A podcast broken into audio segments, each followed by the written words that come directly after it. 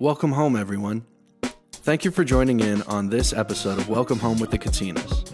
Welcome Home is a podcast where I, your host Josh, sit down for a conversation with different people who I admire and discuss whatever's on their mind, and especially focus on life at home in times like this.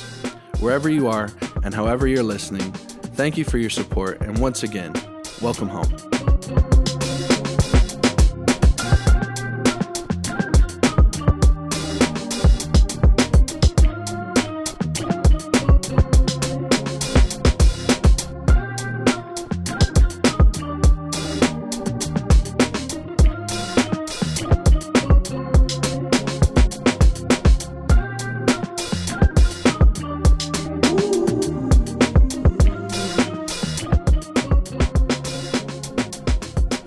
Welcome, everybody. Thank you for joining in on this week's episode of Welcome Home with the Katinas.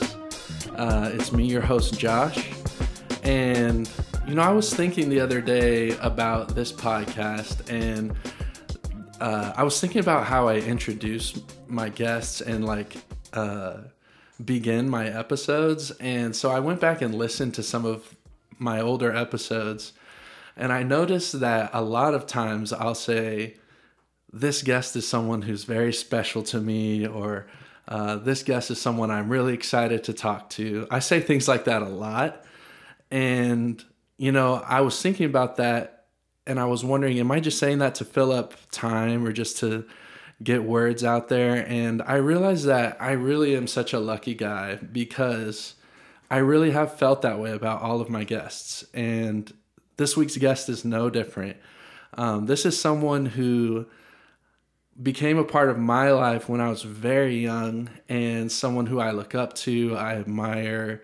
I see her as an amazing role model for, she was a role model for me growing up, and I've been looking forward to having her here in the studio with me, and thankful that she agreed to come on the show. So for this week, I'd like to welcome my aunt, Miss Pele Godkin. Auntie, thank you so much for being here. Thank you for having me, Josh. It's an honor. I'm excited to be here today. I'm so excited to have you. I wanted for our listeners, some of them may know who you are, many of them may not. So I just wanted to give you an opportunity to introduce yourself to our listeners and tell them a little bit about yourself. My name is Pele Godkin. I am a mother to Izzy Godkin. I have an 11-year-old daughter. I moved to Tennessee in 2003 because of your parents, your mom and dad. And I lived with you guys. A lot of people may not know that I actually lived with you guys before I actually bought a house. And so your parents were really the reason why I ended up and how I ended up in Tennessee. And so I'm so thankful for them and for everyone, for you guys as well. I am currently living still in the same house that I bought in 2004. Professionally, I work for the state of Tennessee. I'm a judge on the Workers' Compensation Appeals Board. I was an attorney here. I was licensed here in 2003, and then I worked at a private litigation firm, and I was there until I was appointed in 2020. Wow. Yeah. Well, thank you, Auntie. And I've always wanted to ask you, because I never knew this, how did you meet my parents? How did you know them? Because you said it was 2003 when you moved here? Yes. So I would have been 5 or 6 years old. Mm-hmm. And I remember before you moved, my parents talking to me and Eli, my brother, and saying, your aunt is she's from Washington, and she's about to move, and she's going to move into the guest room, and she's going to be part of our family now. And at 5 or 6 years old, I was like, okay, awesome.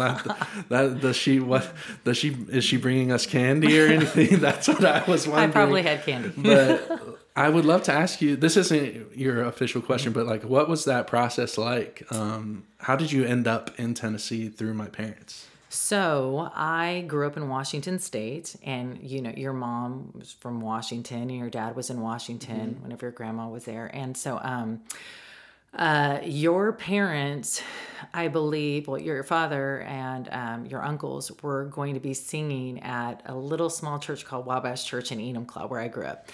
And so we didn't go to that church, but some friends were like, hey, some Simone guys are going to come sing at this church. So my mom was like, oh, we need to go. And so meanwhile, at the same time, my cousin, Mike Tuiasosopo, played at PLU football. And he was friends with the guys as well, mm-hmm. with your dad and uncles. About the same time, I think we all met at that time. And I was... I can't remember, maybe 13, maybe 14. Okay. But that's whenever I first met them. And then so after that, they would sometimes come over to the house and have dinner, or we would go watch them, sing. And your mother was dating your father, okay. and Auntie Kathy was dating Uncle Yeti. And so, I was at your mom and dad's wedding, and I was at Uncle Yeti and Auntie Kathy's wedding. And, so that's how. Wow. This is like such a Samoan question, but are we blood related? I believe we are. I believe we are distantly, your grandma and my mom's side. Yes, okay. Of course. So yeah. Great. I've never known that either. I've known you for 20 something years, yeah. and it always felt like blood. So I was just accepted it. And don't quote me, but I think we are. We're going to say we are. Well, again, Nancy, thank you for being here. And I know that you've listened to some of our episodes in the past. And as a first-time guest, I always prepare three questions for my first-time guests. And so the third question is the same for everyone. And that question is more about you, but we'll get there when we get there. The first two questions are things that I'm more interested in.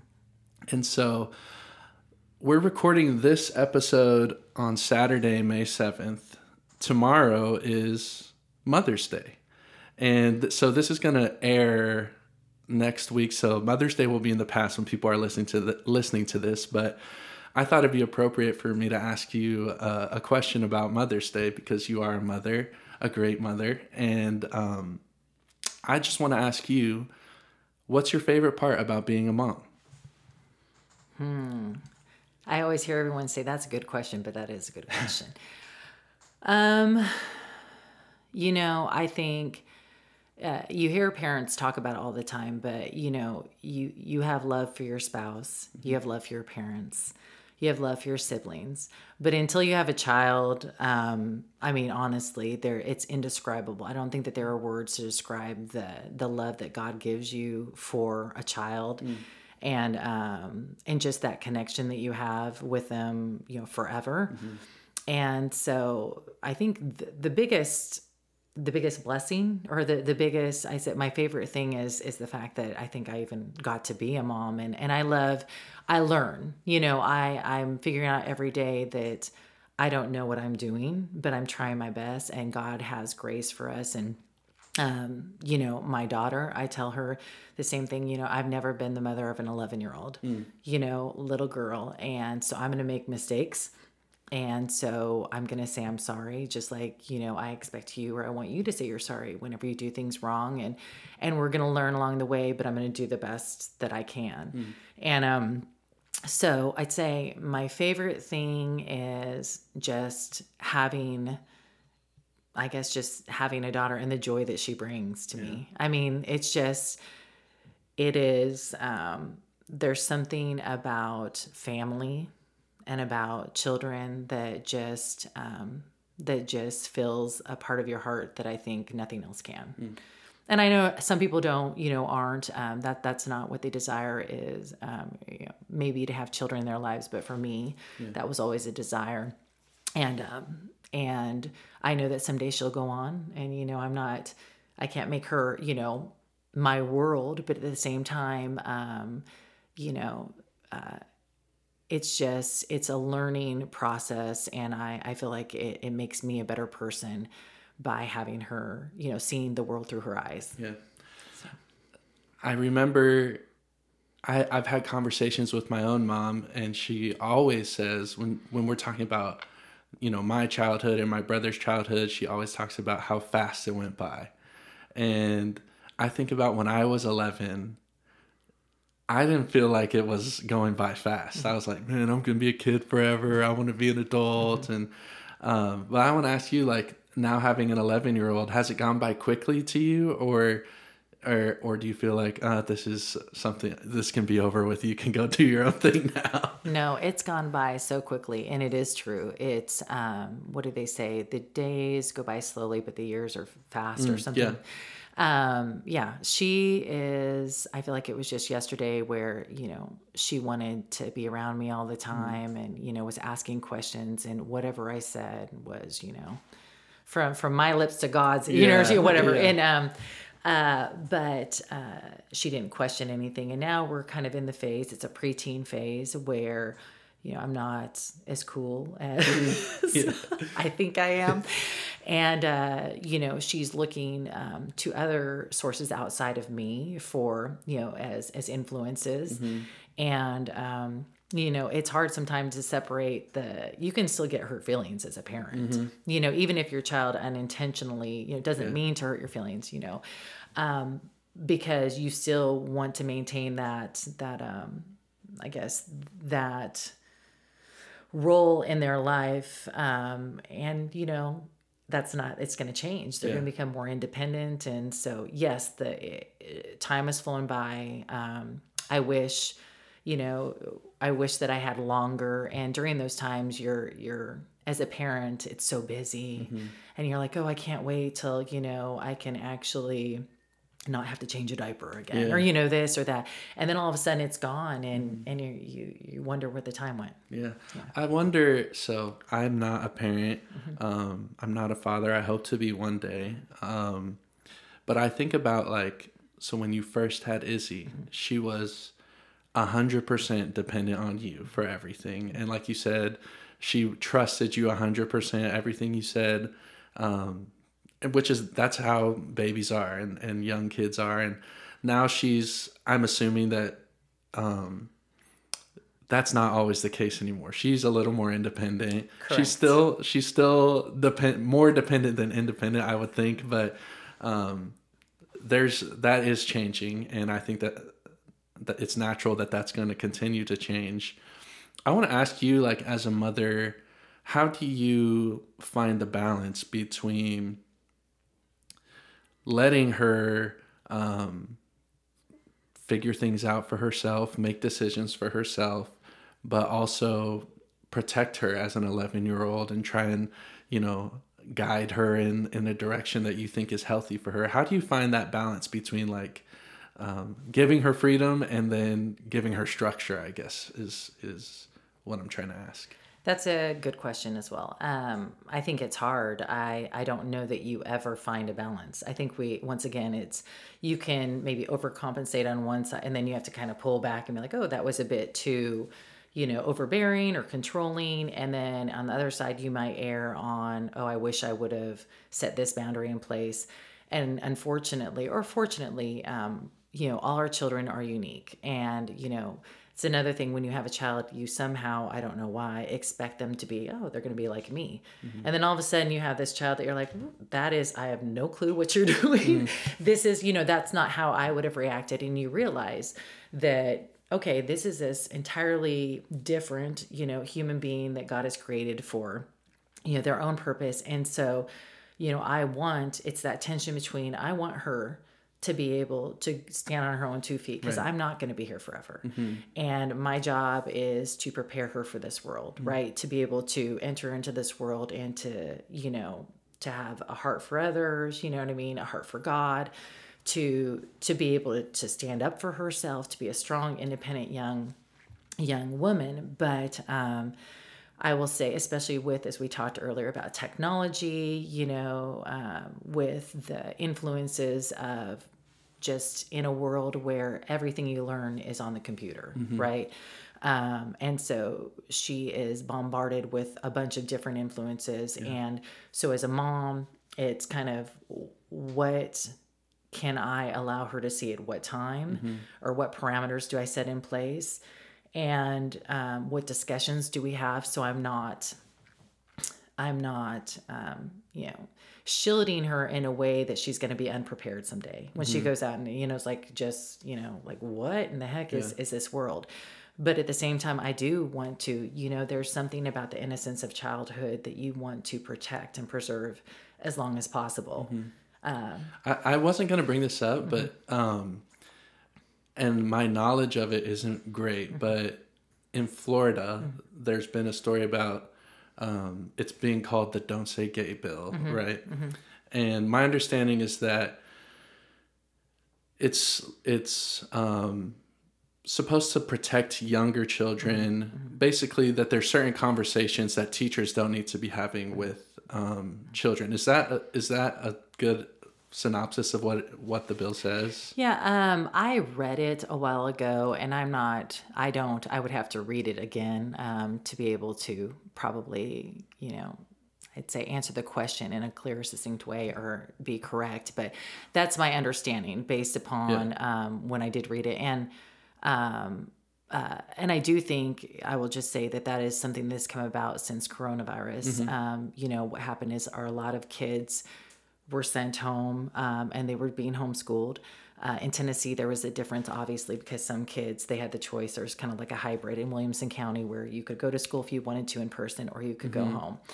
And so Izzy was home. My daughter was home, you know, so my husband, so I'm a widow. For those of you that don't know, my husband went to heaven in 2010. So Izzy was home with me. And because of that, I saw everything that she did.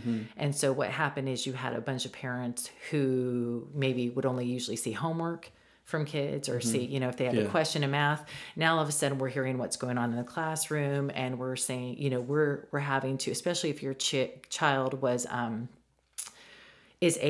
didn't need extra help because the teachers had to focus so much on the children that maybe didn't have parents at home to help them with certain things, or, you know, they didn't have the ability or the resources to get that extra help.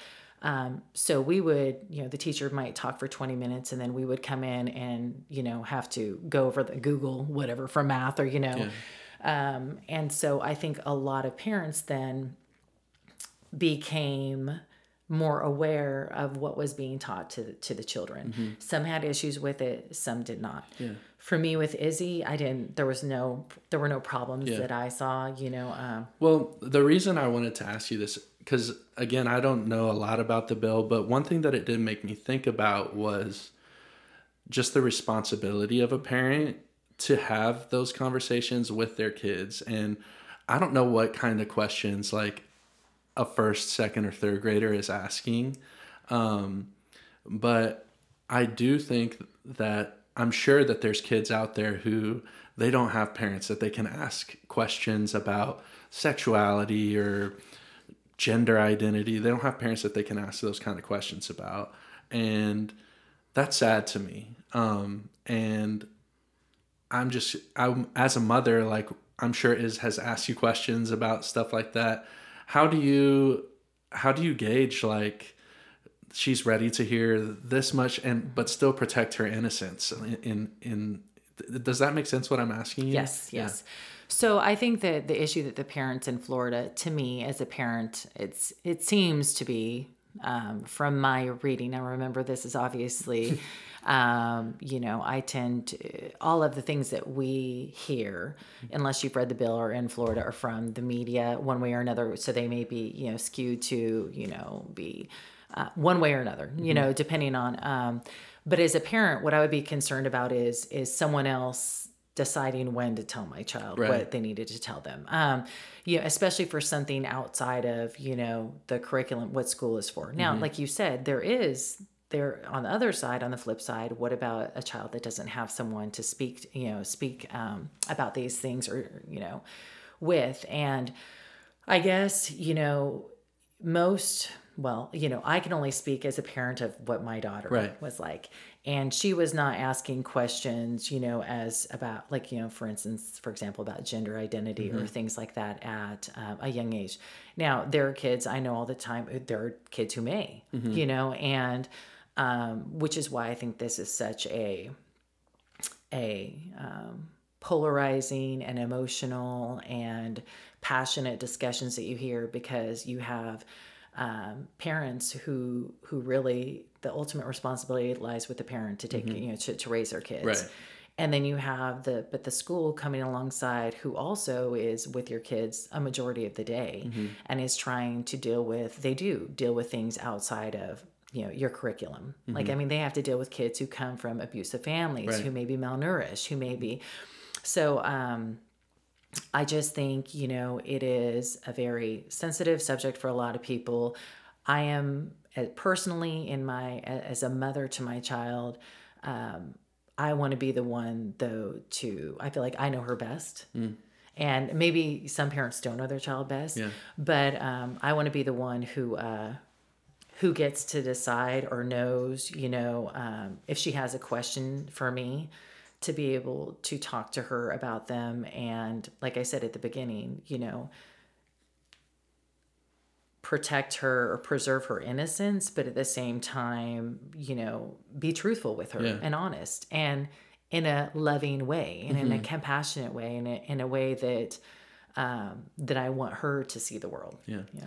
I think it's so interesting, the different parts of our lives that the pandemic put a microscope on, mm-hmm. because I think education is definitely one of those things. I have one of my best friends from college. He's a teacher. I think he teaches first or second grade.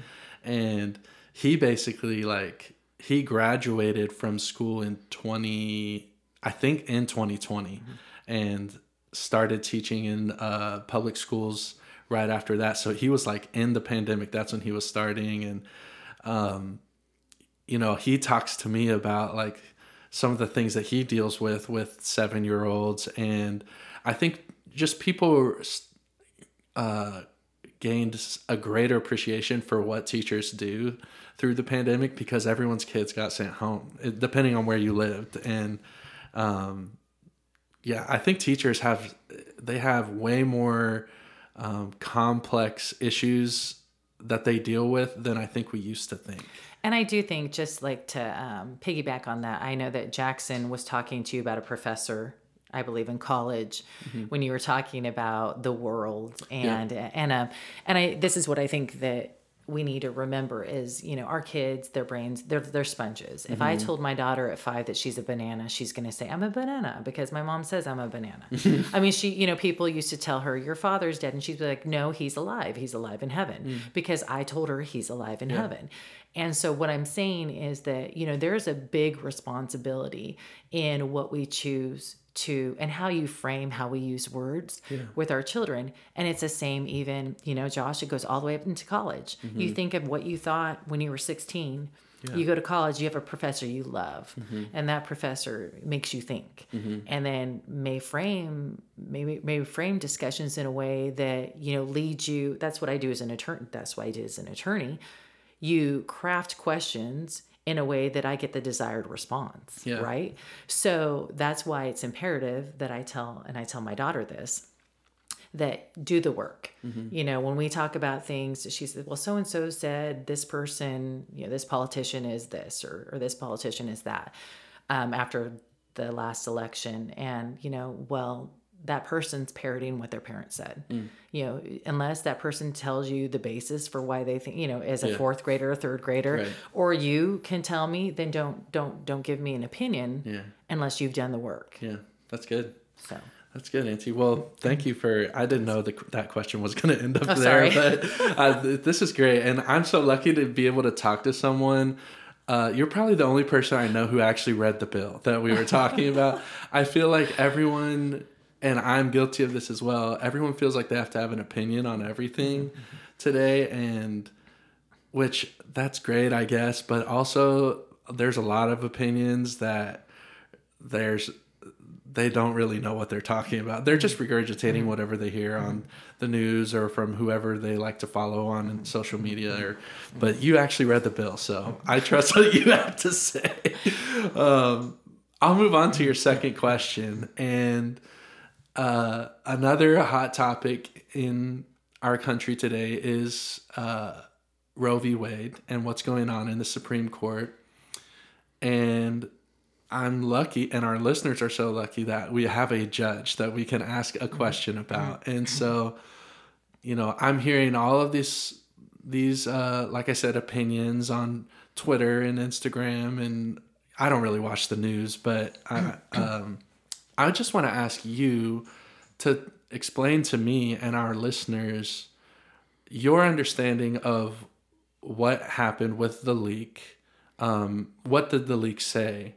And if Justice Alito, is that if his opinion, if that's what is ruled, I guess, whenever the Supreme Court actually makes their decision, what would it actually mean that Roe v. Wade is overturned? What does that mean for, I guess, the lives of everyday Americans? Okay, so first, like I would say, this is what I would suggest for everyone who either has already stated their opinion or has an opinion based upon a news article that they've read, is read Roe versus Wade, read Casey versus Planned Parenthood, know what the 14th Amendment is, read that if you haven't read that, and then read the leak. If you want to know about the leak, it's Dobbs versus, I think, Mississippi State, I think is what it is. Read them.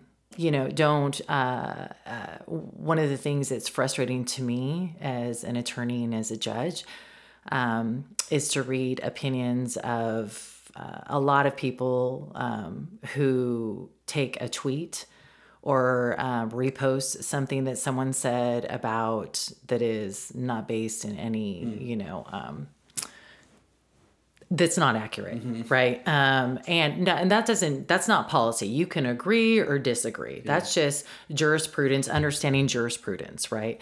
And so the leak, obviously I'm not on the Supreme Court, but these are, these are some of the greatest minds, no matter what people say. These are some great legal minds that we have, and their clerks are as well. I mean, these, if you want to clerk for a Supreme Court justice, you usually are the number one, law student, top of your class at one of the top, 5 law schools in the country. I mean, that's just, you're talking a bunch of really smart people. And so usually what happens for us in my position is you draft, you discuss cases after oral argument, and then you send a draft, which is not the final version. And usually there's a lot of drafts that can be revised. You can send something, a justice may not like certain language, may say, you need to tweak this or not. There's concurrences, there's a dissent, all this stuff. But I don't obviously know how the leak occurred. I've read different opinions as to some people think that it maybe was a conservative who wanted to lock in the justices who were in favor potentially of overturning Roe v. Wade. And so they would always be known, if they changed their position, they'd always be known as the ones that, backed out. And then there are those who say that those on the liberal side did it to kind of cause all this backlash, for overturning of Roe v. Wade.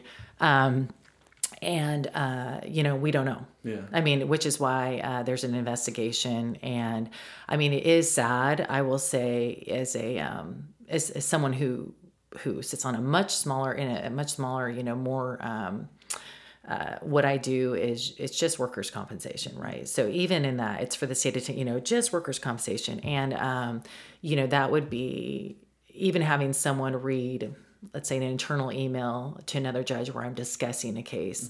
And we're mindful of how we discuss cases, but it's almost like you have a trust. Yeah.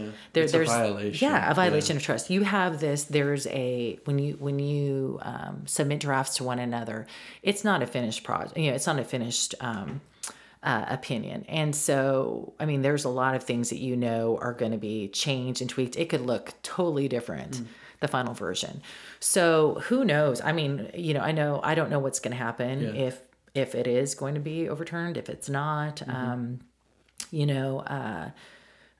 But there was definitely, someone had a reason, on, and I don't know what side it was, or, there's many people who think many different things. And but it is, to me as a judge, it's sad that there was. Yeah. And my understanding is that does not happen. Mm-hmm. Like it's what's the word? It's very convenient that it's happening on this particular case. And hopefully the investigation reveals where the leak came from. Right. And, I do want to ask you, and if you don't want to answer this, you don't have to, but let's say that, that opinion, the leak, that's what, that's how the court ends up ruling. Mm-hmm. What will that mean? What does it mean that Roe v. Wade is being overruled? So that means that the states would then have the ability to determine, make, laws as they pertain to abortion. Mm-hmm. So, I'm just simplifying it. This isn't so for instance, California may have different, may say after, I believe California now, I don't know if this is correct or not, but I believe that they allow abortions later, mm-hmm. Versus maybe a Tennessee where you have, it's like, I don't know, you just basically, you have certain people, it's a heartbeat bill, can you detect, a heartbeat? Then other people say, is that really a heartbeat? Mm-hmm. There's this whole polarization.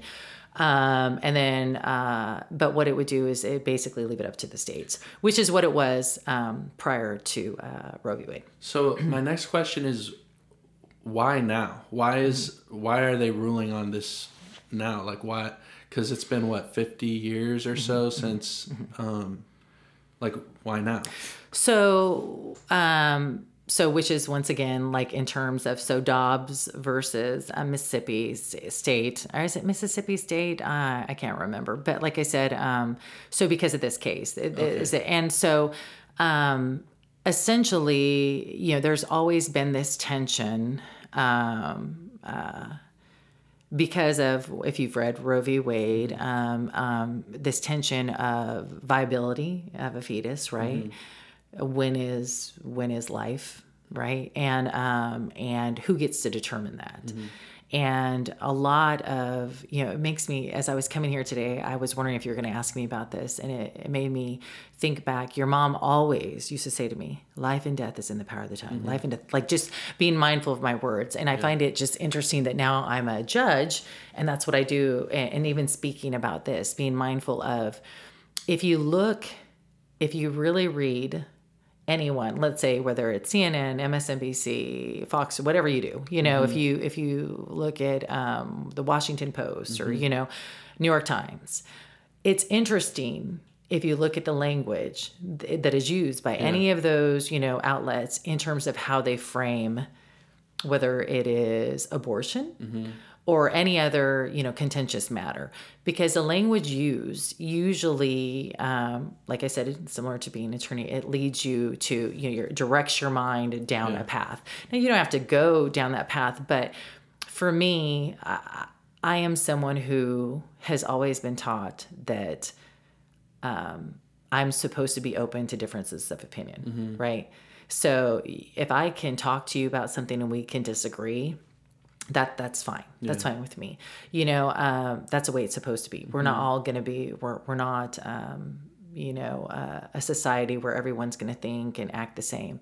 But I think when you can pull people into where it's just an emotional argument or discussion or debate, mm-hmm. that's not based in whether it's factual law or mm-hmm. science or whatever, then that's where you can, you really, I think, run into a lot of issues, but yeah, so that's really, so the whole, and the reason why some will say, well, abortion is going to be outlawed, and then others no, it's not going to be outlawed. It's just going to be, it's going to go back to the states mm-hmm. where it should be, is because some states are more conservative. You're going to have some states where it's, they may say, once we detect, or, once there's a fetal heartbeat, there's no abortion. Yeah. And then you're going to have some states where they talk about, where they say you can go into the third or second semester or whatever. I mean, I don't know, but it's going to be, and the argument for those who are in favor of overturning it is,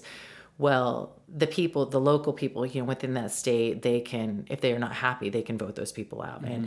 And the other, you know, on the opposite side, you know, it's now become, I think, now remember, this is just my perspective as an individual.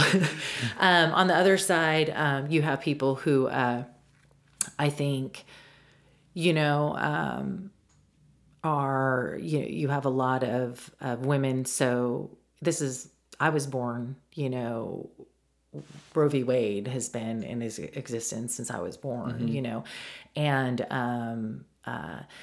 it's one of those where I think a lot of people just thought it would never be overturned yeah. and have grown up with it. And so really feel like this, they're scared of it yeah. being overturned. Yeah. You know, my personal opinions are, you know, are my personal opinions as to yeah. everything. But I do think, it is an interesting, the fact that the leak happened. Yeah. I mean, the fact that the Chief Justice said, you know, we're going to investigate. Mm-hmm. It's, you know, if I was going to work the next day and I was a justice, I would be side-eyeing. Yeah, yeah, totally. I have one more question yes. about this before yes. we move on. And it's really more just about the Supreme Court in general. Mm-hmm. I want to ask you, why do we have a Supreme Court and what's the value of it? Because, you know, I've been hearing arguments. So my understanding is that 6 of the 9 justices were appointed by Republican presidents. Am I correct with that? I would have to think. I don't know. I mean, well, I think Amy Coney Barrett, Clarence Thomas, Alito, Kavanaugh, Rehnquist. I think so. I think so. And when you're appointed as a Supreme Court justice, mm-hmm. you have that seat for life. Mm-hmm. There's no term limits on it. Right. And I know that this is an argument that I hear from the left, so I don't know if these statistics are true, mm-hmm. but they claim that the majority of American citizens support Roe v. Wade. Is that not true? I don't think so. I think it's more nuanced than that. Okay. My understanding is, now, once again, I'm sure if someone's listening, you can find a statistic to support whatever you think. Yeah. But my understanding is that the majority of people, that there are a majority that support abortion with restrictions within, like, mm-hmm. so in the first term, but the majority of people also support abortion with restrictions, limitations. Well, so it's the middle of where, you know, the those that are completely pro-life and those that are completely pro-choice. Mm-hmm. It's not either of those positions. So thanks for clarifying. Well, what I want to ask is, like, the Supreme Court, it's unique because the people who sit on the court are not elected. Mm-hmm. So why do we have a Supreme Court, and why do they have seemingly so much power to over something like Roe v. Wade or whatever that they're making decisions on? That's very, so, you know, so we have the legislative, the yeah. judicial, and the executive branch, right? So each have certain responsibilities and certain powers that are, so the judicial branch, so the Supreme Court obviously is the law of the land. Like, mm-hmm. If you go to state court, if you're, you know, I mean, if you're looking at federal court and then you go to an appellate, anyways, rather than going into all of that, their job, the issue with Roe v. Wade stems from, once again, like the 14th Amendment, right? Mm-hmm. So we're looking at, so it's whether or not there's a constitutional right. Like, you know, mm-hmm. do you have, does an individual have a right to an abortion? Mm-hmm. Is that found in the, you know, the Constitution? Right. I'm simplifying this. Yeah. But why is, you know, the reason why is because we have a legislature, it's my personal opinion, legislature that is tasked with writing laws, right? And so as we even know in the state of Tennessee, I mean, there is always, I mean, Think of the Bible. Okay, let's just think of the Bible. There's always an interpretation of, well, within the context of this, is that what, you know, was really meant or not? And all of the arguments that people have as to the meaning of something, right? Well, it's the same with statutes, with laws. And so there has to be a person or, you know, a body that is able, just like what I do in my capacity, that is able to look at the statute, look at the law. If it's ambiguous, look at the legislative intent of certain things, et cetera, and make a decision as to whenever people are arguing, especially in this instance, when you have what happens is usually there's, let's say, in the state of Tennessee, they're doing one thing. And then in Washington, they're doing a different thing. And then in Oregon, they're doing one thing. And, so for me, I've just, you know, the judicial branch is a very important, part of, I think, of what is needed in the United States. I mean, you have the executive, you have your president, you have people that are elected by citizens of the United States, and then you have the Supreme Court that is nominated. And now, mind you, there are Republicans who have nominated the, you know, now 6, but it's primarily been, I mean, before this, it was the reverse. So, I mean, there's ebbs and flows, right? So I think I know the answer to this question, but yes. I still want to ask you. And I think a lot of people are wondering this. Why are the Supreme Court justices not elected? With as much power as they have, why doesn't every American get a voice? And why don't we get to vote on who gets to sit? I have a question for you. How many of the judges do you know that you vote for in Williamson County? None. Okay. So I'm not trying to say that in a rude way. I'm just saying that most people, when you have, which trial court judge, you know, there are certain judges that are elected and most people don't go. Once again, I can guarantee you that probably at least half of your listening audience has not read Roe v. Wade or this whole leak, which is, you know, 60 pages. I mean, or, you know, if I ask them, what's the 14th Amendment? I don't know how many people would be able to say. So we live in a society where I think people are talk about things that they have limited knowledge of. Not that they can't have an opinion. Yeah. But so going back to your question, to me, I would not want elected Supreme Court justices. I think the separation of political influence from, you know, a lifetime appointment, it also insulates them from outward, like, you know, pressure, right? So once they're elected, they have the luxury of... They don't have to worry about losing their spot. Yeah, they're not going to... Someone can't say to them, well, you know, we paid this much for your election campaign to get you, you know, elected, or, you know, you were going to be influenced by, you know, A, B, C, and D. I mean, to me, I understand that it's a huge responsibility, which is why... You know, the president has the ability to nominate, right? And then, I mean, they still have to be confirmed through the Senate. There's a very vigorous vetting process. You know, like I said, we see the hearings, but they also meet with them, you know, behind closed doors. It's not, like I said, in my opinion, that's more grandstanding, the publicized portion of it, or, you know.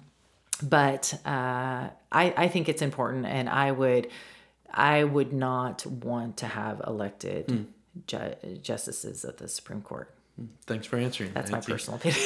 Well, thank you for having that conversation with me, and I guess we'll move on. Those are your first 2 questions. How was it? Was it hard? This is, if anything's wrong, writes Josh Katina. I don't normally ask this hard hitting of questions for people, but I don't always have guests that I know are so knowledgeable about something. So I had to take advantage of it. And this third question, Auntie, it's super open ended, and you can answer this however you want to. So whatever you want to talk about, we're going to talk about for the next 20-ish minutes or whatever. But it's the heart of this podcast. And the question is this: what's going on at home? That's a good question. Again, I feel like I've said that the whole podcast. A lot. I feel like, you know, it's interesting, you know, each season of life, I think that we're always like, I'm so busy. And then you just hit the next season and you're like, I'm so busy. Mm-hmm. And I don't know if that ever goes away. But you know, Izzy, my daughter's going, finishing up elementary school, is going to be middle school next year. So there's this whole season of life. My mother is with us part of the time during the year, and she is, so my mom has dementia. And so that's something with, it's a season that, as you're growing up, I think, you know, you go from being invincible as a child, you know, you're fearless, and then you kind of hit your 20s and then your 30s. And then all of a sudden, you know, later on, I feel like you kind of come into a season where as your parents get older, it's a challenging season, and it's not challenging in a bad way because it's awesome to be able to honor and love your parents and to, like, I feel like care for them in the way that they cared for you. But it's very hard because it's your heart. Mm-hmm. It's just hard, you know? And so I feel like and then work, you know, one of our, judges retired. So we're in the process of getting another judge. There's three of us. So getting another judge. And I just feel like it's sometimes, you know, I've been blessed. I'm so thankful for all the things that I have. But I also know that sometimes it's, you know, life is passing by so quickly, mm-hmm. and many times I don't know if I'm doing what I need to be doing. Yeah. Right. And not in terms of vocation, but you know, what am I called to do as a child of God? And I'm not mm-hmm. saying that to be overly religious. I'm literally saying the older you get, you start thinking, ooh, the clock's ticking, you know? So you have three generations living under the same roof at your house. Yes, I do. I think that's something that, I guess it's depending on your culture and just your situation. Not everyone gets to experience that, what it's like to have mm-hmm. a grandmother, a mother, and a granddaughter mm-hmm. all under the same roof. Mm-hmm. What's that like? What's the dynamic like between the three of you? Well, I think it's great for the most part. I mean, so when I say my mom has dementia, she has Alzheimer's. She was diagnosed with Alzheimer's. So just recently. And so, you know, that is challenging because it has, you know, there are things that, so for instance, an example would be, you know, so now I'm making the meals, let's say for us, or she may forget where she, you know, she sees something that is important to her. So instead of putting it where she can find it, she may hide it. So then, you know, I'm looking for those things. But she reverts back to always. Now it always goes back to Samoa, which is interesting is, you know, like all her stories are of Samoa, all her stories of her family growing up. And then there's Izzy, who's 11, who is like, she'll do ukulele with my mom, or they'll do sweepy, or they'll sing Samoan songs. Mm. But it's also, you know, it's a great dynamic, but it's also at times like I understand how blessed I am, but I'm going to be dead honest. I also throw myself pity parties. Why? About what? That is funny. It's whenever, you know, it's like, so it's just things that sometimes, you know, it's, and this is something where when you have a kid, you'll understand, like you could prepare, let's say it's Easter Sunday and you have your kids' clothes put out and you know what you're making for breakfast, and everyone, you're like, we're going to leave the house by 7 a.m, right? And then everything, you know, someone pees the bed. So, and that's not what's happening here, but you know, like something happens and then all of a sudden, you know, someone doesn't want to wear that outfit, and you know, you're heading to church at 8 and the service started at 7:45, you know? And I mean, I'm just saying it's life through, you know, you do your best. What I've discovered, this would be my advice, is you can prepare for everything in life. I mean, you can prepare, be the most prepared you'd ever been, like, and think that this is what God has for you, what you planned, what you studied so hard for, what you worked so hard for. And life will throw a wrench at you, you know, and it just, you can't. I mean, like, you know, it doesn't matter. You do your best, but life happens. And you know, you just got to pick yourself up and you just move on and you count your blessings. Mm-hmm. I mean, because that's at the end of the day, I think, you know, I'm thankful that my mom gets to stay with me. I'm thankful I have a job where I can spend time with her. And I'm thankful that my daughter loves me and talks to me about things, and that, you know, we may have an imperfect relationship, and that I have sisters that help take care of my brother-in-laws, you know, and, I just think of all these things, and it's reminding yourself that the older I get, when it talks about, run your race with perseverance. Yeah. That's just literally what I think. And the older I get, also, I realize the less I know. Mm.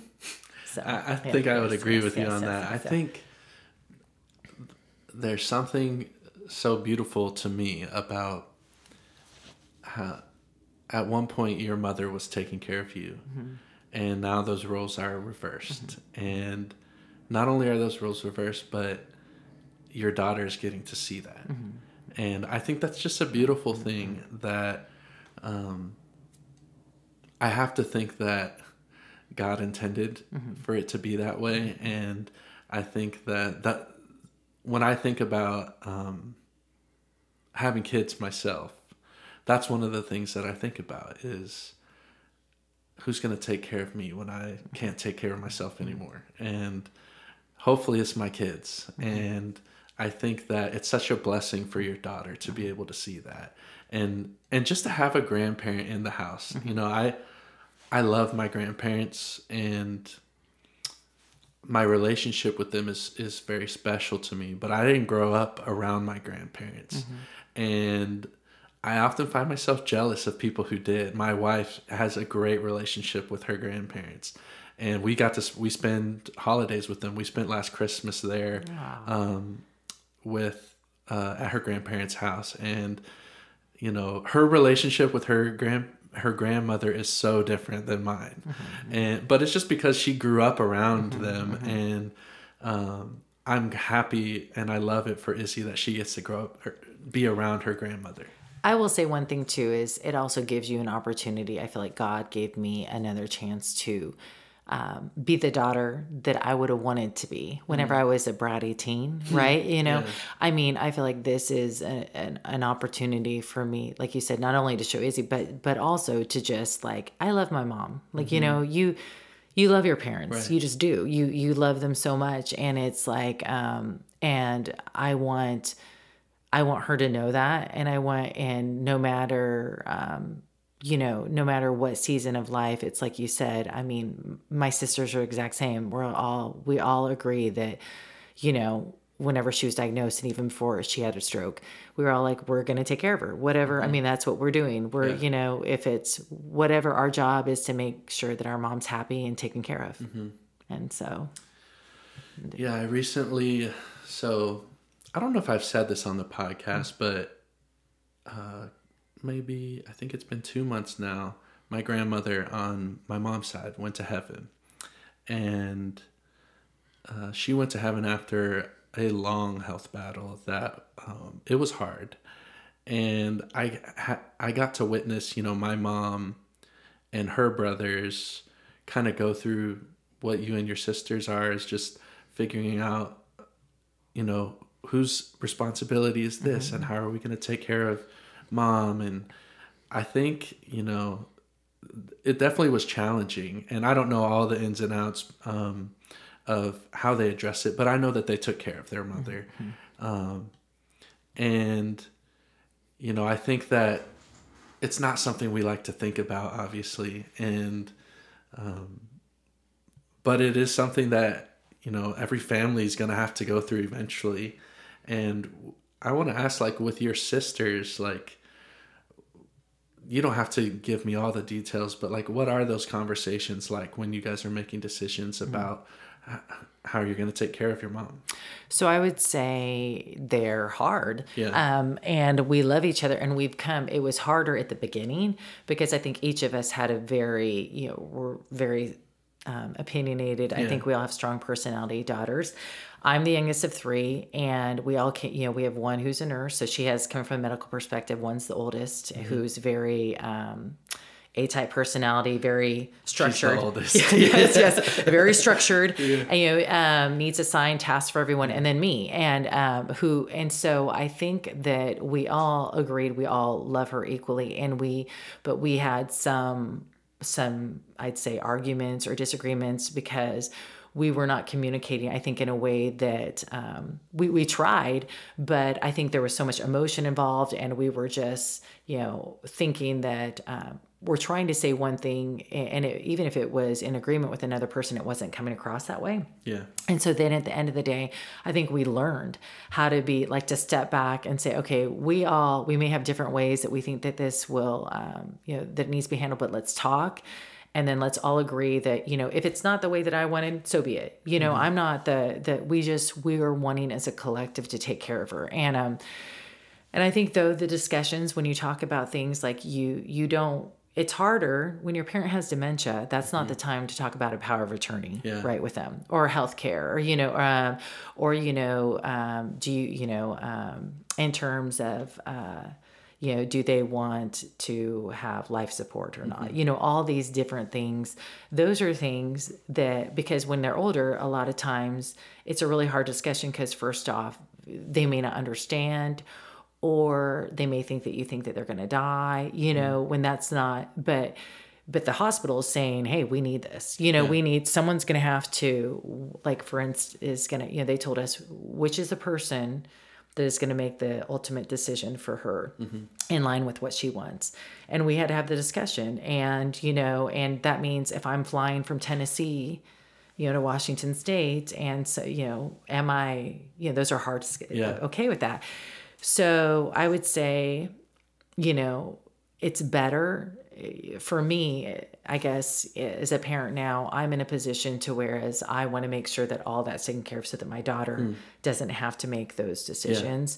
Yeah. You're going to have to make the decision, some of them. Mm-hmm. But I think so, in that instance, it is the time is now, if you're in your 40s, if you're in your, if you're in your 30s and you have kids, if you're in your 50s, that's the time to make sure you have things in order just so that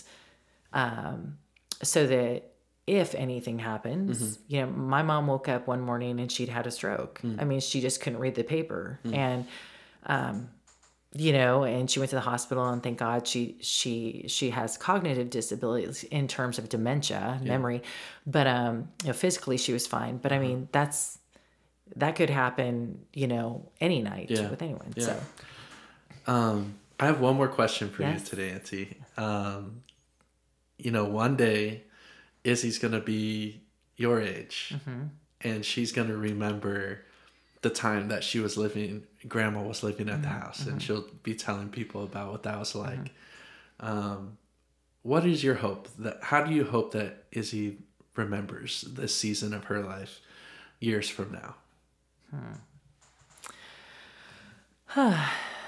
I hope that she would see that, although we're not a perfect family, that we love each other, and that we had a home of, grace and forgiveness and unconditional love, and that, and loyalty.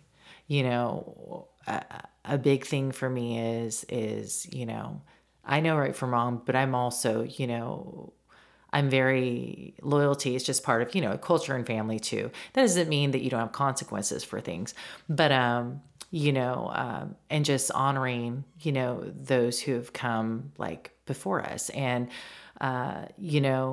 I'm thankful that I'm part Samoan because, that's one of the things that I think we do really well is that you can kind of lose sight of in, living here is that, you honor your elders.